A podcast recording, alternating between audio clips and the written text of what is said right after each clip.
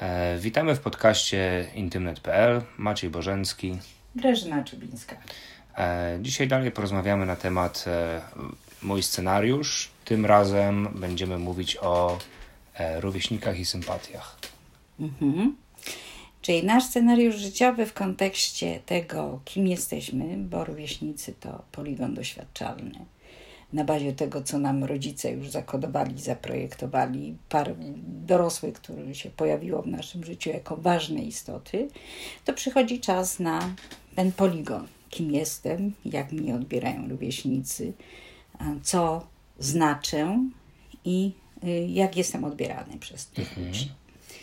I tutaj znowu od przedszkola, czyli tak jak sięga nam pamięć, pamiętam o hipokampie, który gdzieś mniej więcej Siódmy rok. około 6-7 rok życia zaczyna działać.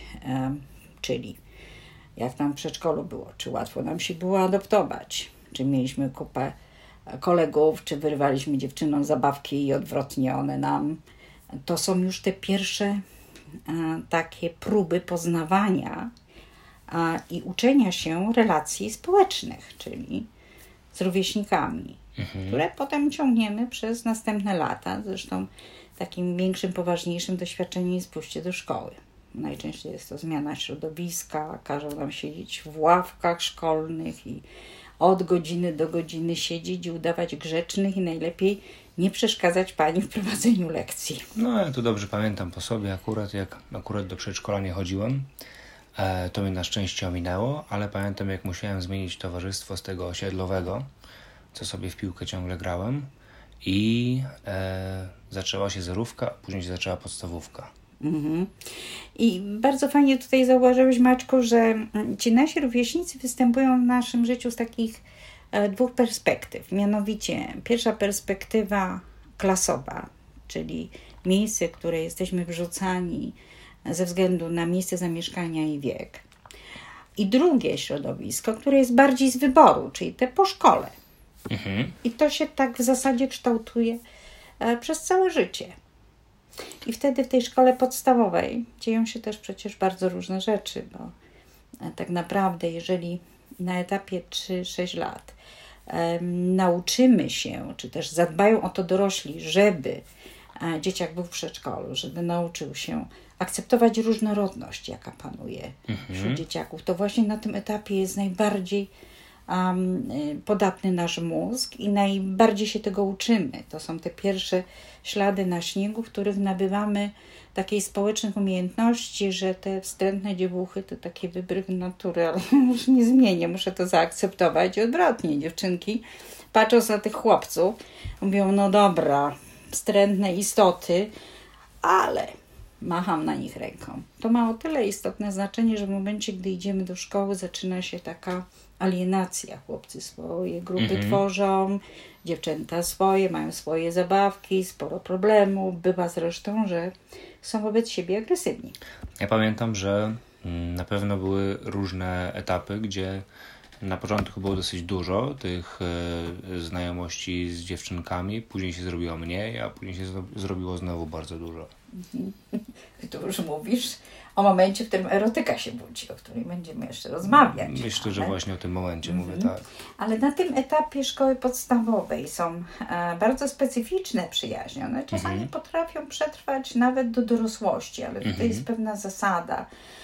Musimy się w piaskownicy poznać i musimy mieć ze sobą kontakt przez pierwsze lata szkolne. A, czy pamiętasz? Piaskownicy, czyli przed jeszcze szkołą Jeszcze przed szkołą. To jest rzeczywiście e, możliwe i tak się dzieje, aczkolwiek no, nie jest to takie powszechne, ale możliwe, tak jak powiedziałam. I tutaj na etapie szkoły jest bardzo istotne, czy jesteśmy liderami, czy jesteśmy outsiderami, czy raczej podporządkowujemy się grupie. I to bardzo różnie u każdego z nas może ewoluować. Bo są tacy pewni siebie ludzie, czyli te dzieciaki, które e, mają bardzo dużo wkładane jakby e, przez rodziców, takiej pewności siebie i najłatwiej im jest potem aklimatyzować się w tej nowej grupie szkolnej. Oni mogą mieć bardzo różne pomysły zresztą. Może pomysły różne, to miewa najczęściej ta, te 20% dzieciaków, tak jak się mówi, że to są e, te istoty, które albo sprawiają trudność, albo ciągną klasę do przodu. No pamiętam takie osobowości. Mhm. Um, ale też zwróć uwagę, że na tym etapie wczesnoszkolnym to przede wszystkim liczą się koledzy, którzy, no, kryterium bardzo często jest sport. I jak ktoś umie dobrze grać w piłkę, jest sportowy, to jest nasz, a jak nie, to takim staje się trochę outsiderem. I to jest bardzo niebezpieczny moment, jeżeli dorośli nie zauważą, że dziecko może mieć inne predyspozycje, nie tylko fizyczno-ruchowe, to może się, że tak powiem, trochę nam wychowywać przyszły nerd, czyli człowiek, który siedzi tylko z komputerem, tak? ponieważ ma trudności z nawiązaniem kontaktu. No to jest dosyć duży problem takiego wykluczenia społecznego teraz. Mhm. Ja widzę to po swoich rówieśnikach. Mhm. No i potem przechodzimy jakby do etapu, w którym no, głównie rządzą nami hormonki, mhm. czyli etap e, nastolatka dojrzewającego, gdzie, gdzie no, zaczyna się mnóstwo różnych rzeczy robić na zasadzie muszę poznać siebie, ja tu muszę być ważny, silny, mocny, albo ja tu ta najpiękniejsza i muszę się posprawdzać. Um, ja z różnymi pomysłami, ja najlepsza lub nie, w zależności od implikacji dorosłych, jeśli chodzi o naukę, a, a równocześnie po szkole muszę mieć całą gromadę ludzi, która będzie mnie podziwiać lub nie. Mhm. Albo stanowimy paczkę, gdzie wspólnie wykorzystujemy swoje umiejętności i coś tam wspólnie robimy. Czy pamiętasz, jak to było? Czy coś się różniło między etapem szkoły podstawowej a szkoły średniej? Wydaje mi się, że tam była całkowicie inna dynamika z tego, jak sobie teraz tak cofnę się troszeczkę. A pamiętam, że no, moja podstawówka trwała 8 lat, także e, dorastaliśmy razem, e, ale w moim przypadku chyba za dużo takich przyjaźni nie przetrwało mhm. e, z tych czasów e, podstawówki. Natomiast w liceum mi się troszeczkę inaczej potoczyło i mam teraz takie właśnie znajomości, które dalej się ciągną z mhm. czasów licealnych. No i tam była już inna dynamika. Inna dynamika, bo zaczynają hormonki działać, tak? Czyli zaczynamy więcej rywalizować mhm. e, między sobą zaczynamy y, również próbować y, sprawdzać swoją męskość, kobiecość w pierwszych takich związkach młodzieńczych, o czym za chwilę będziemy rozmawiać. A więc ten etap jest w ogóle usiany takimi różnymi spostrzeżeniami, bo nasz rozwój mózgu także postępuje i to na tym etapie mocujemy się ze światem ludzi dorosłych a jakby za wszelką cenę chcemy udowodnić, że my już jesteśmy dorośli albo prawie dorośli, udowodnić, że dorośli to się w ogóle mylą i w ogóle są okropni i straszni, bo my tutaj, i tak naprawdę chodzi o jedno, ciągle o to samo. Na ile jesteśmy wartościowi, na ile nas, nas można kochać, lubić. Um, oczywiście jest to też etap różnych prób. Nieraz bywamy gdzieś tam na granicy prawa, czy przekraczania jakichś jakichkolwiek innych granic. No na pewno na granicy zdrowego rozsądku. Mhm, no taki etap. To potem mija na szczęście i z tych dreadów wyrastamy, z kolczyków e, w pępkach i tym podobnych. Tak.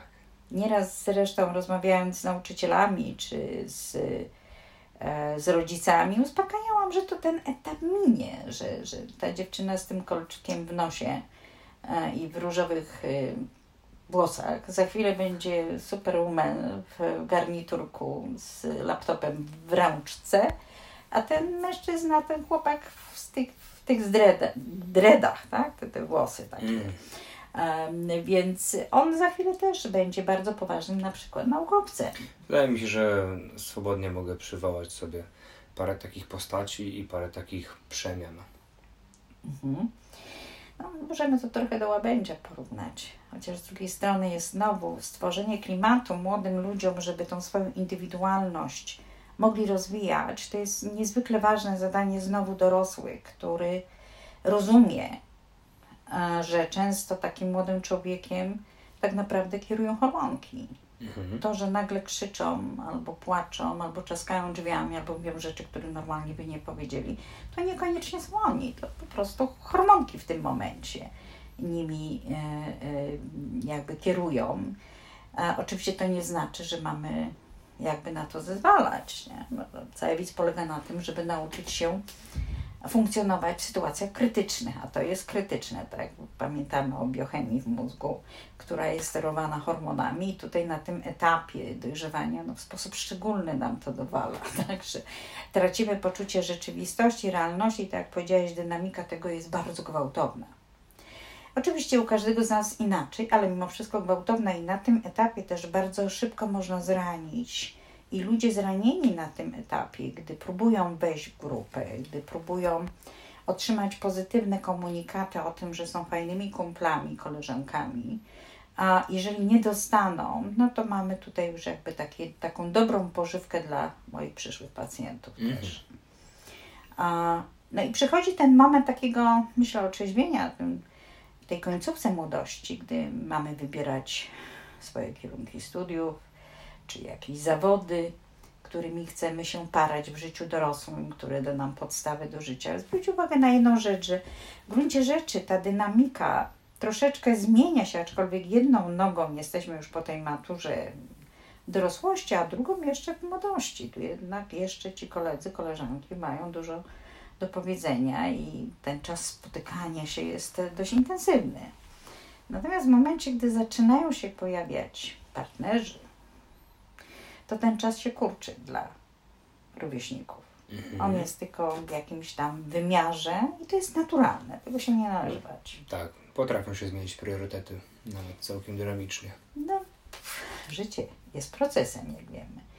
A, I tutaj popatrz, że również e, jakby to środowisko tak zwanych rówieśników klasowych staje się nagle takim obszarem znajomych, z przymusu w cudzysłowie, czyli ludzi pracy, pracy tak? czyli koleżanki, mhm. koledzy, z którymi pracujemy, wykonujemy jakieś określone zawody. To jest całkowicie podobny mechanizm tego osadzenia, tak jak rzeczywiście powiedziałaś, że w szkole to była rejonizacja, a później mhm. w liceum też no, nie wybierało się tych wszystkich znajomych, bo tak zdawało się do tych klas i tak się dostawało. Mhm. A no rzeczywiście w szkole, później w życiu, w, w pracy, później w życiu zawodowym E, to też raczej się nie wybiera mhm. pracy i środowiska pracy pod względem znajomości. Mhm. To raczej nas obowiązuje pewien system wykonywania określonych obowiązków. Czyli też jest to priorytety. W, co, w cudzysłowie też z przymusu jakiegoś jesteśmy, mhm. tak? czyli według jakiegoś klucza. To dopiero znajomi po pracy, z tak. którymi się spotykamy, znowu tworzą to środowisko tak jak pozaklasowe. I, I bardzo często bywa tak, że jak mówisz, ta dynamika może się zmienia, ale klucz doboru partnera, tego kolegi, koleżanki, um, najczęściej jest podobny. Czyli co nas do siebie przyciąga, dlaczego lubimy się z jednymi ludźmi spotykać, a z innymi nie. Jak myślisz, co tutaj jest takie istotne i wiodące w tym, w tym kluczu, w tym doborze? No, jakbym tak się mógł zastanowić chwilę, to bym powiedział, że na pewno e, komfort przebywania e, z taką drugą osobą, ta kompatybilność w pewnym sensie, zbieżność charakteru, czy to mhm. jest e, e, pod tym samym, w taki sam sposób funkcjonujemy, czy może się uzupełniamy. Mhm. Przede wszystkim wydaje mi się ten komfort. Czyli czuję się dobrze, ktoś mnie lubi, akceptuje. Mało tego, lubimy się, bo tym samym się interesujemy. Mhm. No, na poziomie gdzieś tej szkoły podstawowej była to piłka nożna. Wszyscy, którzy nie, to niekoniecznie, tak? A baby to w ogóle się zajmowały czymś innym, a jakimiś lalkami i tym podobnymi historiami. A potem, no znowu, na ile jestem gościu silny, wolny i kto się mnie boi, mhm. tak? E, tutaj, na ile jestem atrakcyjna i, mhm. i chłopcy za mną ganiają. Um, a potem w dorosłości zwróć uwagę, że znowu wraca ten klucz właśnie z tych wcześniejszych lat, że dobrze się czujemy z ludźmi, którzy podobnie myślą, często mają podobne doświadczenia i podobne rzeczy lubią. Pamiętajmy, że to nie jest tak do końca, że przeciwieństwa się przyciągają, że jest to trochę mhm. stereotyp. Bo owszem, Wydaje mi się, że przeciwieństwa są dla siebie bardzo atrakcyjne i owszem. dlatego się przyciągają, ale no na pewno nie, e, w moim przypadku nie dawało to nigdy takiej solidnej podstawy do przyjaźni platonicznej. Mhm. to bardziej wkraczamy chyba już w związki jako takie. A ja Mhm. chcę się zatrzymać Mhm. jeszcze przy układach nieerotycznych, czyli tych Mhm. koleżeńskich, e, gdzie w gruncie rzeczy właśnie to, że czasami koleżanka, która jest bardziej atrakcyjna ode mnie, to ja wolę się do niej zbliżyć, bo część tego blasku na mnie spłynie. Albo Mhm. jeżeli ona lub on, kolega, e, coś lepiej umie ode mnie, to ja się mogę nauczyć, albo może mnie pociągnąć za sobą. Więc to też ma dwie strony jakby medalu, że Czyli tutaj nie tak jakby obrazujesz e, korzyści w tym momencie. korzyści, że mogą być, może być ten dobór, ten klucz jakby według e, podobieństw, ale może być też przeciwieństw wtedy, gdy mamy deficyt. Ten deficyt chcemy sobie wyrównać. Wtedy ogóle- wybieramy te przeciwności. Wydaje mi się, że tak ogólnie to ludzie w ten sposób działają, że zawiązują koalicje bardzo często. Tak. I, e, I wtedy e, więcej mogą osiągać w prostszy sposób. No i myślę, że tutaj właśnie pięknie pokazujesz to, co się dzieje na etapie dojrzewania, że nawet jak mamy dzikie pomysły i je realizujemy, to jednak one są świetne do zrealizowania, gdy jesteśmy w grupie. Natomiast pojedynczo to niekoniecznie nam to czy wychodzi, a czy udaje. No, Tak. Na pewno jest e, o wiele smaczniej w grupie niż samemu. Mhm, jasne. I teraz w dorosłości jakby, no tutaj jakby myślę, każdy z nas zdaje sobie sprawę, że realizuje siebie w różnych obszarach, że to jest ten towarzyski nurt, że jest zawodowy nurt, ale również jest rodzinny, partnerski, a także jakiś rozwój osobisty i tutaj ten czas, który w młodości głównie poświęcamy poza szkołą, na spędzanie tego czasu właśnie w grupie rówieśniczej, na, na robieniu różnych rzeczy, tak? bo to są koła zainteresowań, drużyny, to są pomysły, wypady, no absolutnie wszystko, co człowiek potrafi. To przecież tam jesteśmy jako młodzi ludzie, tak? próbujemy swoich sił, sprawdzamy się, tak jak powiedziałam, ten poligon doświadczalny, który pomaga nam również w dorosłości zrealizowaniu tych swoich wszystkich oczekiwań. I w gruncie rzeczy to nam daje takie wejście jeszcze w jeden obszar, mianowicie poszukiwania swojego partnera życiowego. I proces zaczyna się w tym przedszkolu. Tak? Wtedy, gdy idziemy za rączkę w parze, pakujemy się i grzecznie idziemy leżakować, choć wszystkie dzieci nie lubią leżakowania i słyszałam, że ostatnimi czasy w ogóle zlikwidowano leżakowanie w przedszkolach, ponieważ większość dzieci tego nie cierpiała. Ale był taki czas. Poza tym to był też czas, gdy tego jednego cukierka żeśmy dzielili na pół, czy jednego lizaka. No. No i właśnie wtedy również już zaczynamy postrzegać, że ta płeć odmienna ma jakieś warkocze, albo nic, tylko zabawki dzierży i się złości, jak kuksańca dostaje i tym podobne. E, Ale to już wtedy mamy pewne określone sympatie. I te sympatie może nie za bardzo pamiętamy, może mieć jakieś migawki. Przypominam tutaj o hipokampie. Na etapie z kolei szkoły podstawowej, tak jak mówiłam, jeżeli dzieci chodzą do przedszkola, jest im łatwiej tą inność zaakceptować, która się dzieje w szkole, mimo różnych rygorów, które się zaczynają pojawiać. I tak jak wspomniałam, dziewczynki tworzą swoje grupy, chłopcy swoje grupy, między nimi jest agresja. Oczywiście, jak chodzić do przedszkola, to mniejsza jest agresja między nimi. Ale mimo wszystko pojawiają się tam pewnego rodzaju sympatie. Pamiętasz jakieś, jakieś sympatie z, przedszko- y, z nie z przedszkola, tylko z pierwszych lat szkoły podstawowej? Czy niekoniecznie? No, myślę, że tak. No, ja sama miałam taką do dnia dzisiejszego, pamiętam. Imię nawet pamiętam tego chłopaka, że gadaliśmy na lekcji, chyba języka polskiego i pani kazała nam łapy wyciągać obojgu i linijką obrywaliśmy. tak. linijką obrywaliśmy i wcale nas to nie bolało, bo dalej żeśmy się chichrali i gadali, tak? I linijką kolejną porcję dostawali. Ale do dnia dzisiejszego to imię pamiętam i tego chłopaka. Mhm. I to jest naturalne, ponieważ pamiętają mnie te pierwsze takie próby, one nie mają co prawda żadnego podłoża erotycznego, ale lubienia siebie. Mhm. No i tu jest taki pewien moment bardzo dla nas e, płciowo trudny, czyli moment dojrzewania. Wtedy gdy ta przysadka mózgowa zaczyna działać. U nas dziewcząt ten proces zaczyna się trochę wcześniej niż u chłopców, więc tutaj jest ten rozdźwięk.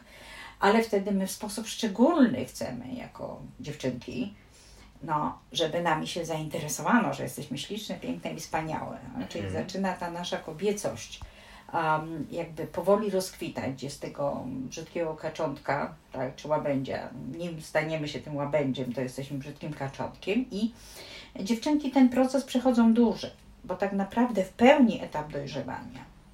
U kobiet kończy się mniej więcej w wieku 20 lat, czyli w pełni nasz organizm kobiecy jest przygotowany do rodzenia dzieci, a chłopcy jeszcze pozostają takimi dzieciakami, nie? bo trochę później, rok, dwa, my 9-10 lat, chłopcy mniej więcej 12, 11, 13, tak w tych granicach. Czy jest ta różnica, ta luka, tak zwany okres latencji, o którym będziemy jeszcze mówić przy rozwoju właśnie erotycznym człowieka. Ale wtedy pojawia się ogromna potrzeba zainteresowania płcią odmienną. I powstają pierwsze takie zalążki jakby sympatii, bo uważam, że wszystkie związki, jakie przeżywamy, choćby były trwały przez 5 minut, tak jak w przedszkolu, e, czy gdzieś tam w szkole podstawowej, one są ważne i istotne, bo one nas uczą właśnie tej odmienności, na ile ją akceptuję, na ile ją rozumiem, a na ile ona mi odpowiada, bo jeszcze ciągle tym motorem poznawczym jest ciekawość, która w końcu na szczęście towarzyszy nam do końca życia i to jest piękne. Natomiast często my dorośli zachowujemy się jak takie słonie w składzie porcelany, gdy młodzi zaczynają przeżywać te pierwsze związki, pierwsze mhm. uniesienia.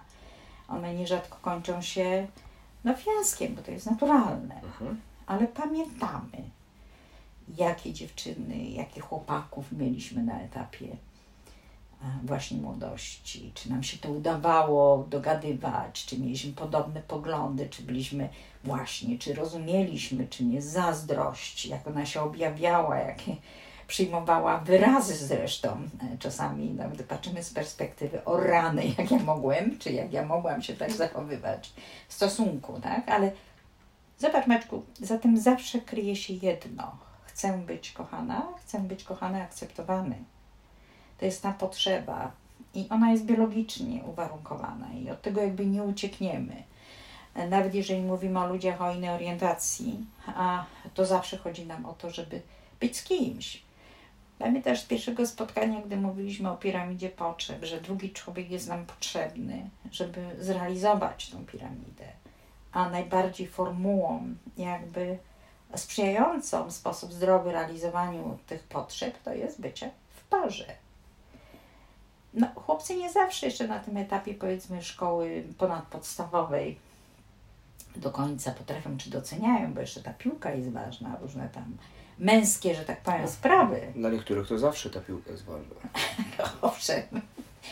Co nie znaczy, że dla kobiet też nie, bo w pewnym momencie mogą przejąć pasję swojego partnera. Nie zapominajmy o jeszcze takiej właśnie fajnej rzeczy według mnie, mhm. E, gdzie dzięki tej różnorodności, jaka wśród nas panuje, mamy okazję nie tylko poznać te różnice, ale również zainteresować się pasjami drugiej osoby, tak? bo to niekoniecznie musi być partner, ale szczególnie gdy to dotyczy partnera e, to poznajemy czasami na przykład takie typowe pasje męskie, jak jazda na motorze, e, mhm. jak rugby, czy jakiekolwiek inne takie w cudzysłowie sporty bardziej męskie na przykład, mhm. czy zainteresowania. I w drugą stronę, no chłopcy uczą się wrażliwości dziewczęcej, tej emocjonalności, tej potrzeby tych kwiatków, tych słów. No, nie bez kozery się różnimy. O tych różnicach jeszcze nieraz będziemy mówić. Dlaczego jest to tak ważne? I powiedziałam, że jestem przeciwnikiem tego, że my dorośli zachowujemy się czasami jak słonie w składzie porcelany, wyśmiewając te związki młodzieńcze, że one, no, z tego i tak nic nie będzie. A w ogóle ty masz się uczyć, a nie myśleć o chłopakach czy o dziewczynach. E, dlaczego to jest istotne? Dlatego, że jeżeli będziemy zranieni na tym etapie, to możemy mieć trudność z doborem partnera ponieważ nie będziemy mieli możliwości porównawczych, nie będziemy w różnych związkach, nawet jeżeli to trwa jeden dzień, tydzień, dwa.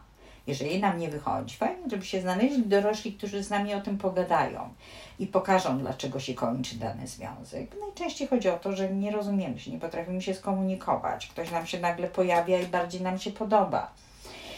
I to o to chodzi, bo na dorosłe związki to my mamy czas w dorosłości. Mhm. Bo po to jest ten poligon doświadczalny młodości. Ja nie mówię od razu o skakaniu sobie do łóżek. Bo nie jest prawdą, że młodzi ludzie nic tylko po to się spotykają, żeby skakać sobie do łóżek. Mhm. O tym porozmawiam zresztą na następnym spotkaniu. O tej erotyce, gdy będziemy rozmawiać, czy też jej rozwoju. Ale te związki są strasznie ważne. Ja sama pamiętam taką sytuację, że kolega specjalnie oblał jedną klasę, żeby z naszą koleżanką być w jednej, tak? Albo wisiał za oknem, dosłownie z parapetu zwisał, tak? Więc różne pomysły mamy e, wtedy, gdy jesteśmy młodzi. E, tak, też słyszałem takie historie. E, natomiast co ciekawe, to to, że spotykając go po wielu, wielu latach na zjeździe, powiedziałam, powiedział mi tak, już nie byli razem, ale rzeczywiście stanowili parę przez no, kawałek czasu um, w szkole średniej, że gdyby miał to powtórzyć, to by powtórzył. W tej chwili jest znanym naukowcem. A jest szczęśliwy, co prawda, w innym związku. I powiedział mi, Grażyna, gdybym miał jeszcze raz to przeżyć, to nie zrezygnowałbym z tego. To są te perełki, które pomagają nam uczyć się uczuć, jego przeżywania, tego pięknego zauroczenia w gruncie rzeczy. I my, szczególnie apeluję to do dorosłych, nie niszczmy tego, niż te młode istoty uczą się tej inności. Będzie im łatwiej w dorosłości podjąć taką decyzję, która im pomoże, że to na pewno ten partner. Mhm. O doborze partnera też jeszcze będziemy rozmawiać w czasie którejś rozmów. E, no i potem ta dorosłość nieszczęsna. Mówi nieszczęsna, dlatego że bardzo często no, nie mamy ani kompletu wiedzy, ani doświadczeń pozytywnych, jedynie to, co zaobserwujemy sobie u mamy, taty, czyli jakichś innych ludzi wokół. A, a nie zawsze jest to wiedza. Podstawy, przypominam, trzeci, szósty rok życia. To tutaj model męskości i kobiecości zaczyna się warunkować. Czyli jeżeli mama a jest określoną osobowością, w określony sposób się zachowuje, to jako syn, czy też jako córka, ja patrzę na nią i ona stanowi ten model. Jakżeż często w swoich partnerach odnajdujemy pewne cechy właśnie swoich rodziców, czy też zachowania, które powielamy, tylko dlatego, że właśnie one tak mocno zostały zaprojektowane, bo nie było innego wariantu.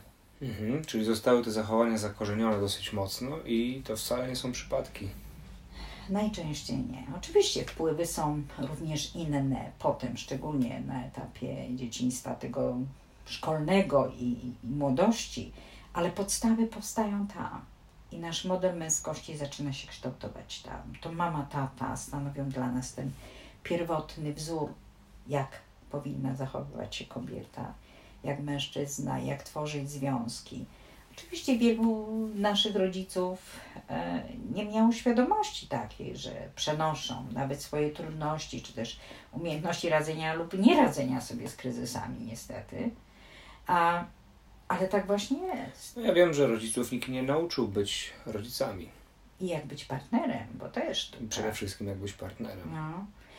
Bo tak jak powiedziałeś, dwie sztuki życiowe są najtrudniejsze to jest sztuka wychowania dziecka. Mhm. I uważam, że ta sztuka i tak nas czeka krótko, bo to jest okres no, mniej więcej 18 lat. Mniej więcej, już od 16 to już niewiele mamy do powiedzenia, możemy sobie tylko pogadać, że tak powiem, a już nie wychowywać.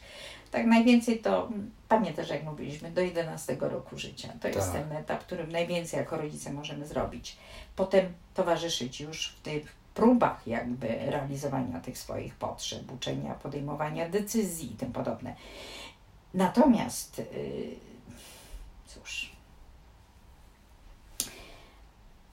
trudność druga, czy sztuka druga, to jest sztuka utrzymania związku przez kilkadziesiąt lat życia. Mhm. Bo takie przecież wszyscy mamy założenia. Wchodzą w związki, chcemy, żeby one trwały aż do śmierci. I o tej sztuce też sobie porozmawiamy już na przyszłym spotkaniu. Co zrobić, w jaki sposób przetrwać do takiego momentu, w którym możemy sobie powiedzieć: Ja to życie przeżyłem, przeżyłam, a nie przewegetowałem. Hmm, świetnie. Czyli za tydzień e, będziemy kontynuować, a dzisiaj już zakończymy. Tak. I będziemy mówić o rozwoju erotycznym, czyli wszystkich tych elementach, które występowały ciągu ostatnich spotkań. Świetnie. Dziękuję bardzo. Ja również.